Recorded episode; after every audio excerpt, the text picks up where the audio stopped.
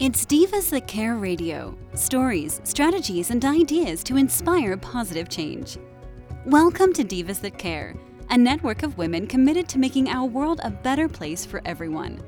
This is a global movement for women, by women, engaged in a collaborative effort to create a better world for future generations. To find out more about the movement, visit divasthatcare.com after the show. Right now, though, stay tuned for another jolt of inspiration. Welcome, everyone, to the Divas That Care Network and an episode of Words That Work. And today is Lacy's Purpose, Part 2. I'm your host, Naomi McDonald, an animal communicator, teacher, and author, dedicated to telling true stories that make a difference in people's lives. In the Lacy's Purpose episodes, we see just how much our pets not only can impact our everyday lives, but they can also guide us down the path of our soul's evolution and bring so much beauty back into our lives. In Lacy's Purpose Part 1, we got to know a persistent Maltese on a mission to allow her dad to love and laugh again, to feel worthy of love despite what he had done. And then we also today will see that our pets can and do come back to us if their purpose remains unfinished. The guiding words that help us understand how our loved ones can come back are from one of my favorite spiritual teachers, Deepak Chopra. And his words are The world beyond is not separated from this world by an impassable wall. In fact, a single reality embraces all worlds, all times, and all places. And at the end of our lives, we cross over into a new phase of the same soul journey. And I don't know about you, but the thought of our loved ones that have passed being on the same soul journey, that they're still continuing on, is really and truly comforting and beautiful.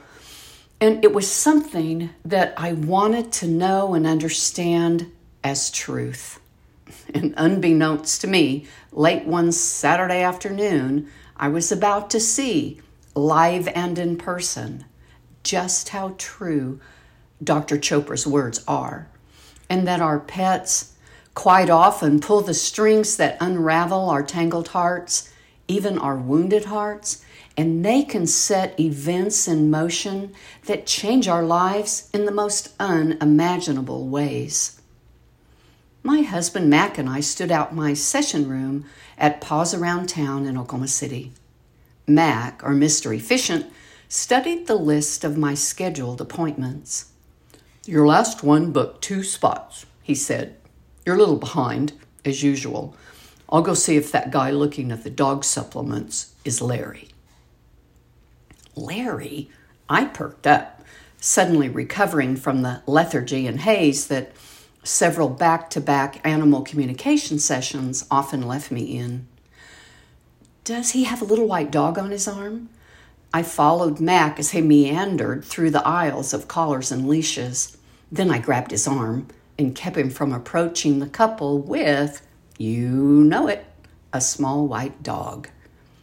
That's the guy I told you about. The guy whose dog said she let his soft hang out. The woman must be his wife. Instead of the biker type sleeveless shirt and boots he wore the last time, the handsome redhead had on a collared, snug fitting navy polo tan chinos, and loafers. And Larry glanced down at least nine inches to the woman that stood next to him. And as he asked the dark haired beauty a question, I could see just how much he adored her. Once they were seated in my session space, he introduced his wife as Sarah. Well, it's great to meet you, Sarah. And then, before anyone uttered a word, a little white flash leapt from Larry's lap directly into mine. See, I told you, Larry said. She passes Lacy's picky test. I guess she does. Sarah smoothed her red floral dress over her thighs as she glanced around the room. I'm glad I could come this time. On Larry's last visit, I found that Lacy was a determined, no nonsense kind of girl. So when I heard a soft word this time, I didn't doubt that I was supposed to share it with Larry and Sarah, and without preamble, I said, Jesse. but their reaction was eons away from the smiles and wonder I was used to. It wasn't even the baffled confusion on Larry's face that I had seen the last time. His hands curled into fists, his eyes squeezed shut, a sob came from deep within his chest, and tears flowed down his face as if released from a dam. And then my worst fear happened so quickly, I couldn't breathe. The man jumped from the chair, glared at me, and said, You're the only woman to make me cry, and this is twice, and I won't have it. And he bolted, just bolted out the door like he was on fire. My evolved, centered, confident self went flying right out behind him like so much dandelion fluff. Oh, shit, I squeaked. The only two calm ones in the room were Lacy and Sarah. The little dog watched her dad leave, but she made no effort to jump down. Sarah smiled weakly and said, um, We will be right back. And in a few minutes later, she and Larry were once again in their seats. Larry's square jaw and sky blue eyes were so tight, he reminded me of a caged bull. I apologize, I said. I certainly did not mean to blindside you. And then I took a deep breath, and that seemed to remind him to take one. And then he said, That was awful. I had no control. And I don't do stuff like that. Well, the name must have been a trigger, and it happened so instantaneously, your ego didn't have a time to mask it over. He quirked a brow. A trigger? I don't get it. Well, when emotions are too raw and tender to look at at the time that they occur, we bury them quite often. And then when the environment is right to process them, they come up. So a word or event can trigger a reaction like the one you just did. And it really is just telling us that something uncomfortable needs to look at, needs to be looked at. Sarah put her hand on Larry's shoulder and said, Take another breath, honey, before that clenched jaw breaks your teeth.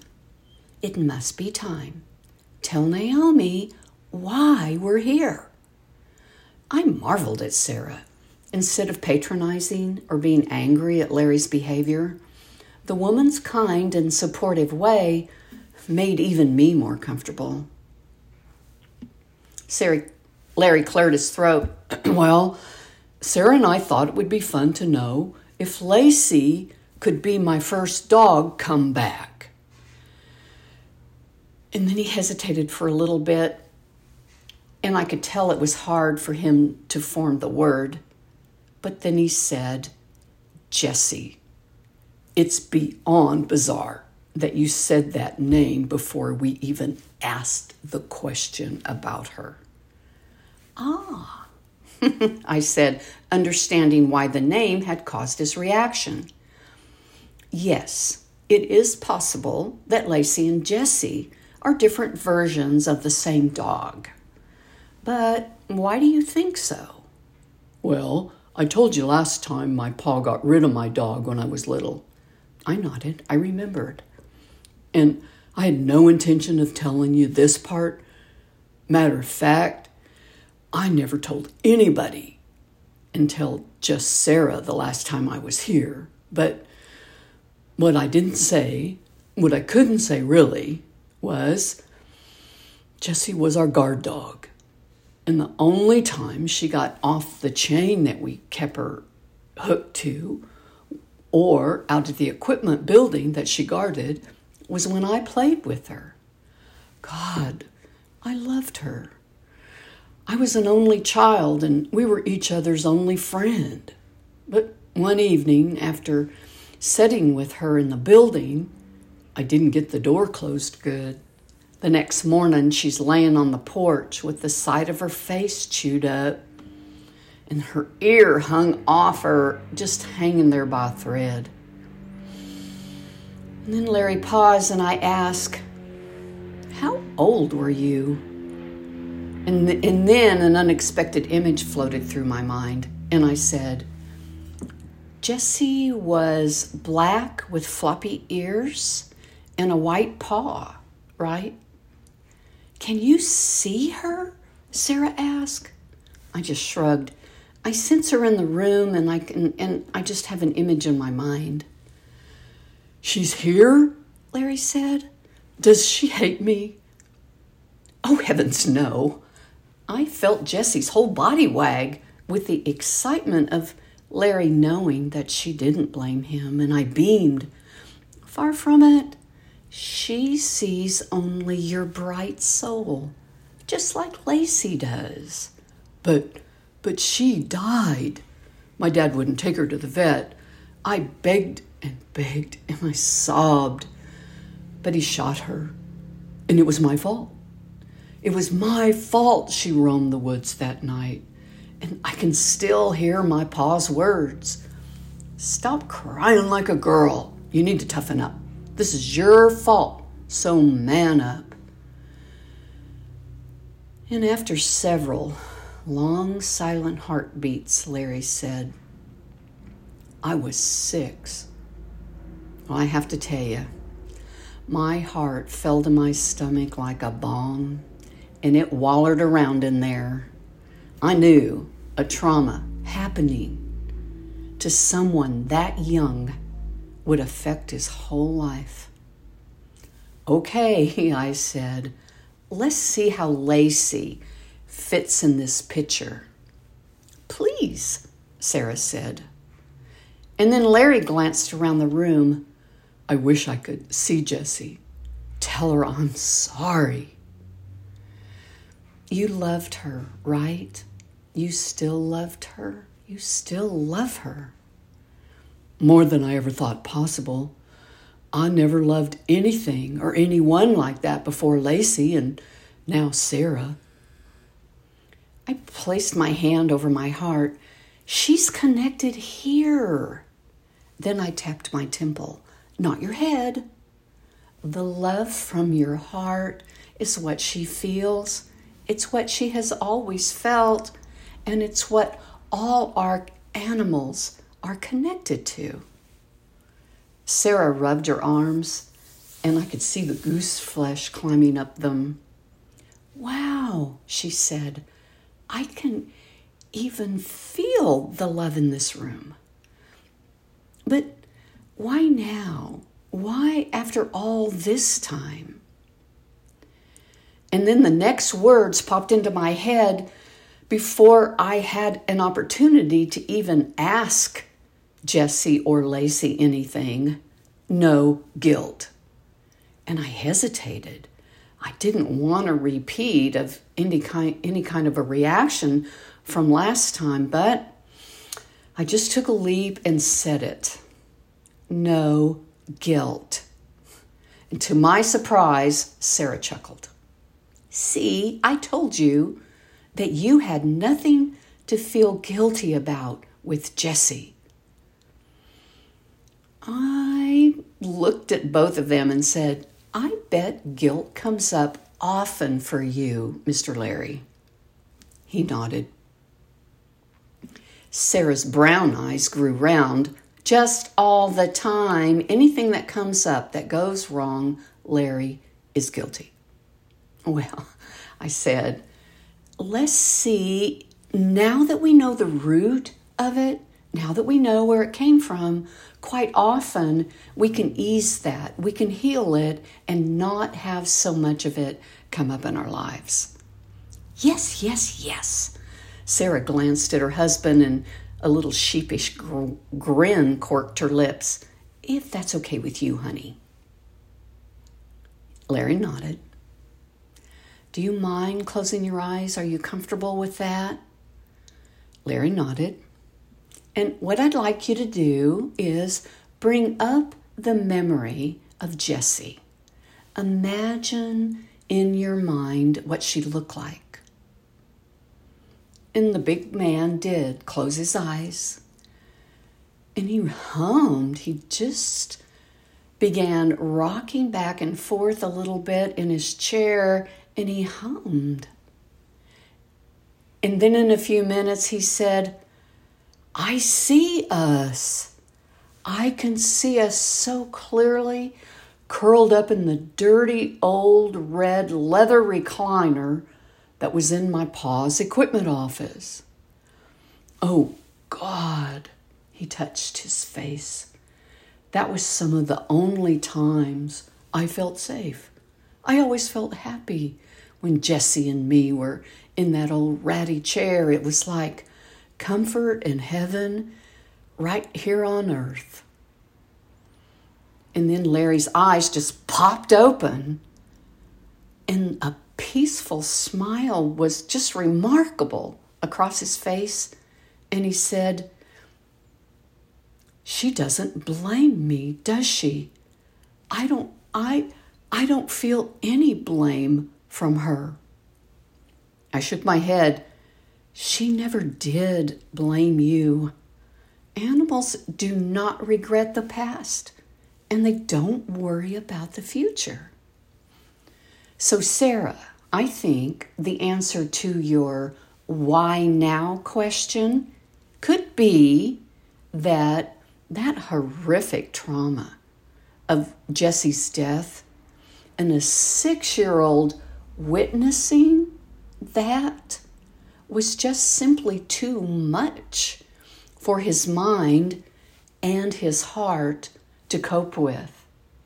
That by itself was a lot.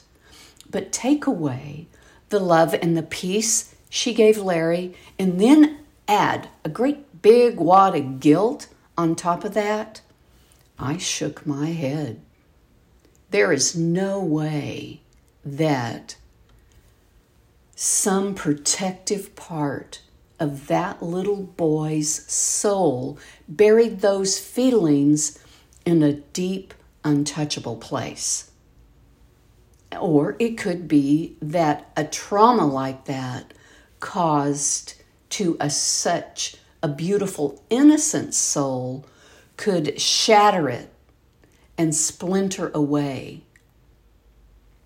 and they only come up to be unburied or that shattered soul piece returned when there's a safe, nurturing environment. and I chuckled. What better environment than a little white dog and an understanding wife to feel safe with? Sarah glanced at Larry, or Sarah glanced at Lacy still curled up in my lap. She did let his soft hang out. I loved that when Larry came home and said that Lacy told you that the last time. And it I started putting the two and two together and I realized the truth of it too. I nodded, you know, she sure did. Lacy was the catalyst that opened up and started that little boy to return. And Larry, I wouldn't be surprised if since then you laugh more. And sometimes you see more beauty around you. And you might even be ready for new experiences. Now that you pointed out, he said, God, I wouldn't have realized it, but that did come along with her. Mm-hmm.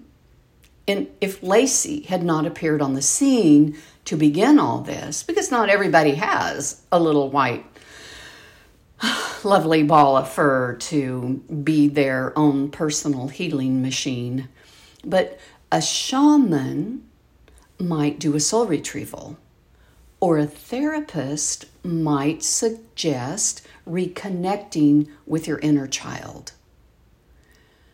I never thought animals had souls, Sarah said, or that they could have a purpose or return in different bodies.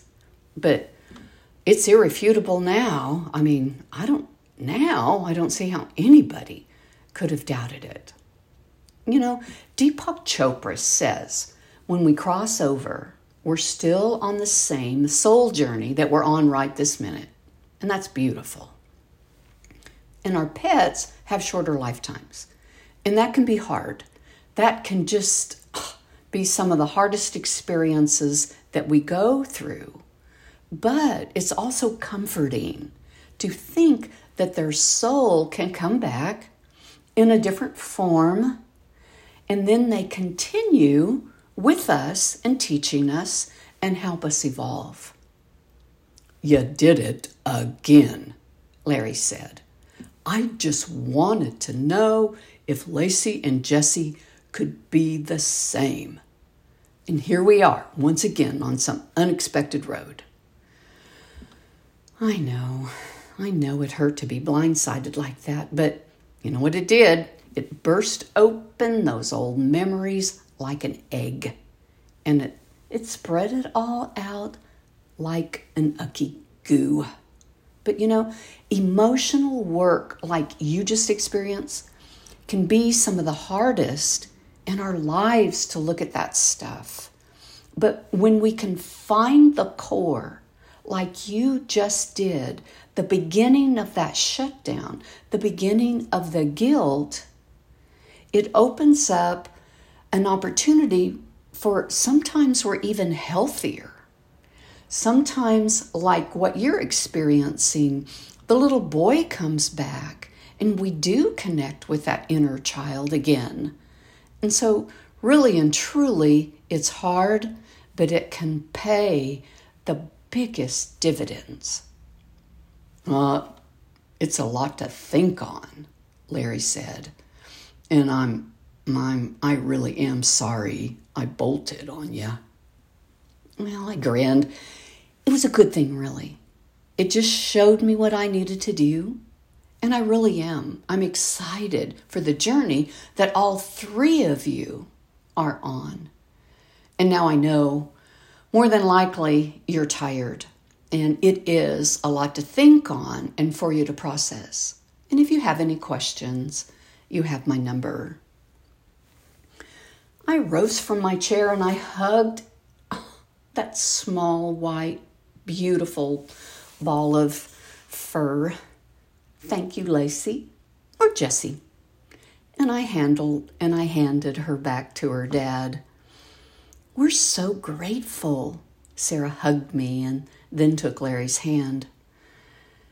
And like the last time I watched Larry walk out of the store, I was left with more questions.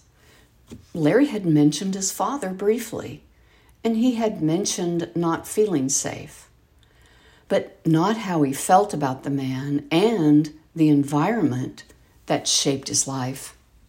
Lacy, you little sweet ball of fur, you little evolved, beautiful soul, what is the next step for that lovely couple? And I think it just might be ancestor work. Join me next time and we can see. And if these stories are a reflection of events in your life, I would love to hear about them or answer any questions you have. Please leave any comments below or go to my website, naomibmcdonald.com. My book, Away to Me, My Love, A Sheepdog's Tale of Two Lives, recounts my own harrowing experience with my beloved border collie, Luke, or Addie, depending on which lifetime we are referring to. and it's available in libraries and all major booksellers in paperback, audio, and ebook. And thank you, Candace Gish and the Divas That Care Network for allowing me this amazing opportunity to give people a glimpse into the lives of these powerful, awesome animals and their humans. Thank you so much for listening, and I'm beyond honored that you did. And namaste. Bye until next time. Thanks for listening. This show was brought to you by Divas That Care. Connect with us on Facebook, on Instagram, and of course on divasthatcare.com, where you can subscribe to our newsletter so you don't miss a thing.